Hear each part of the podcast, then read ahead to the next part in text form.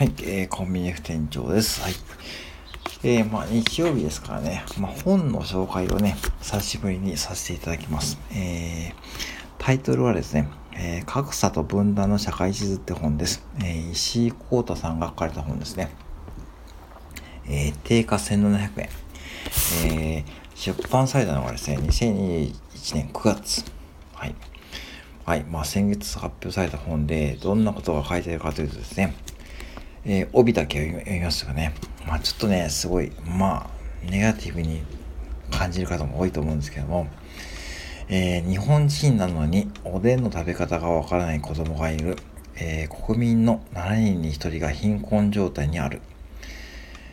はい、コロナ禍で女性の自殺者が前年同月比91%増加、えー、知的障害児が虐待を受ける確率はえー、健常児の13.3倍っていうふうにありますね。はい、こういうことが、えー、書かれた本で、なんでこの本を知ったかというと、えー、先日、先月の9月15日に、えー、ボイシーではあちゅうさんがですね、え、格差について考えるためにっていうタイトルで配信されていて、たまたまたまその配信を聞いて、え、まあ、その本が紹介されていたんで、まあ、早速ですね、えー、Amazon で注文して、まあ、買ってみました。で、まあ、読んで読みました。えー、全部読んだんですけども、まあ、今手元にね、見ながら話してるんですけども、まあ本当にね、あの、これはちょっとね、あの、もちろんね、あの、僕ももちろんいろんなことを感じながら働いているし、えー、格差ですよね。で、まあ、格差という部分で言うとですね、うん、まあさっきのこの日本人の国民に1人が7人に1人が貧困状態にあるってことどういうことかというと、まあ、そこだけちょっと掘り下げるとですね、えー、相対的貧困率っていうことがねあるんですよね。相対的貧困率ってことがあって、えー、要は127万円ですね、えー、年間手取りが127万円以下の方がですね、えー、7人に1人ということになっていると。うん。まあ月10万円ちょっとですよね。うん。その方が何人に1人いると。で、じゃあそういうふうになっているのは原因が何かっていうと、今単純に賃金が低いところでしか働けないっていう方がいるということですよね。うん。じゃあなんでそういうふうになってしまうかというと、まあ、いわゆるこう、今までこう、うん、まあ、日本の過去に遡って、まあ、そういうふうな状況になってきてしまったってことですよね。まあ、いわゆるこう失われた20代とかね、20年とか言われますよね。失われた20年。うん。僕もそういう風な年代にものをね、合致する人間ですからですね。うん、今、コンビニ従業員で多分、賃金が低くて働いている人間の一人だと思っています。もちろん平均的な賃金ですよ。うん。で、あのー、本当にですね、あのー、実際にじゃあコンビニ従業員で今お店でどんな方が働いてるかというと、もちろん主婦のパートさんとかもいるし、えー、学生さんもいるし、えー、えっと、もう一つ働いていて、えー、空き時間にコンビニで働いているって方もいるし、えー、元生活保護者の方もいるし、いろんな方がね、働いています。時給860円で、まあ、夜勤は夜勤手当がつくんで、まあ、1000円近くなんですけども、でも時給860円とかね、800円台って、まあ、本当に低いですよね。うん、もう最低賃金ギリギリでやっていくんですけどでもそうしないと逆にコンビニの経営は成り立たないしもしこの時給をですね一律平均的に上げちゃうとですねおそらく、えー、僕の予想的にはおそらく、えー、利益はマイナスです絶対に、うん、そういう薄利多売の商売ですからですね。もちろんでも仕事はどうかというと覚えることはね、まあ、あるんですよね。で、ね、最近こそですね、あのー、まあ、自動レジになってですね、まあ、作業減ったといいですね、まあ、いろんなことを覚えないといけないですし、僕もね、未だにこう、わからわからないことがね、いっぱいあるんですよね。うん。いっぱいあるし、うん。で、で何が難しいかというと、やっぱお客さんの対応ですよね。いろんなお客さんが来るんで、何を質問されるかわかんないし、何を言われるかわかんないんですよね。うん、結構こっちは普通だと思っていてもですね、なんかこう気に障らないことが、ね、あるとですね、まあちょっとね、言われることもあるし、うん、何を質問されるかわかんないし、なんか最近ですね、あの、公共料金の、えー、なんだろう、なんだろう、暗証番号を知れとか、そういうね、まあ、おばあちゃんとかおじいちゃんがいたんで、まあ、それはさすがに無理とかですね、そういう質問されるんですよね。そういうこう、接客ストレスがね、多い仕事だということで、賃金が低くて接客的ストレスが高い仕事だから、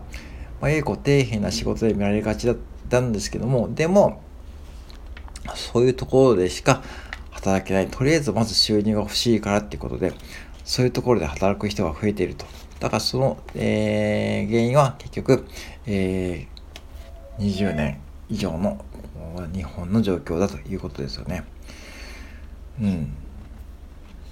が書いてありました。まあ、その20年がどうのこうのっていう話はちょっと今回省きますけども、じゃあこれからどうしていくかいいかっていう話はですね、まあ、あまりこう提案されてない本なんですけども、ただ、この数字とかですね、いろんなこう数字的なね、原因とかですね、載っている本ですし、まあ、僕が一番ショックだったのはですね、まあ、コンビニがいわゆるこうそういうふうに見られているのですね、まあ、まあね、そういうふうにありますけども、まあそこまでっていうふうに思ってないし、まあぶっちゃけコンビニがなくなったらですね、多分困る方はいっぱいいるでしょうから、社会的な地位は逆に高いんじゃないかっていうふうに思って働いています。うん。まあ、お給料と反比例するっていうのがちょっと問題だと思うんですけども、でもそういう商売ですからね、うん、そうしないと利益も出ないし、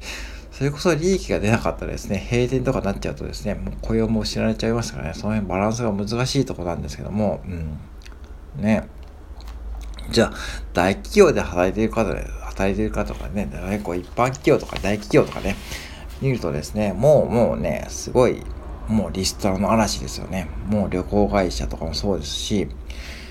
まあ僕はだからそういう意味でいくとですね、結局、えー、まあコンビニで良かったと思うことはですね、いっぱいあるんですけども、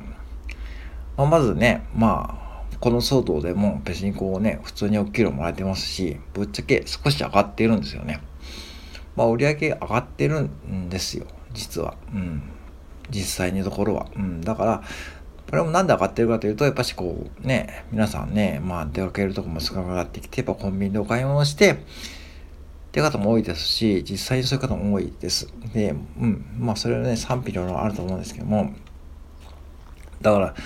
うん、まあこの本読んで思ったことですね。もちろん事実ですけども、事実ではありますけども、まあね、やっぱりこう、ちょっと歪められてね、なんかこう報じられてる部分もあるし、まあもちろんね、あの、いろんなことが書いてありますけども、まあじゃあ全部が全部、もちろんね、格差がね、あると思うし、この格差はね、まあしょうがないと思うし、じゃあ、まあでも、実際にこの格差もですね、えー、被害を受けてですね、まあ本当に生活ギリギリで、ね、生活されている方がね、7人、7人に1人、127万円以下で暮らしている方がね、いるということで、まあ、それはそれ事実だと思うんですけども、まあ、そういう方々のために、まあ、コンビニもあると思ってるし、まあね、いろんなこと繋がっているんですよね。だから、うーん、難しいとこですよね。じゃあ、この格差をね、どうするかとかね、この本読んだところで、じゃあ格差がありますよっていうことで、じゃあ格差をなくすためにどうしてこうかっていうことをね、ちょっと触れられていますけども、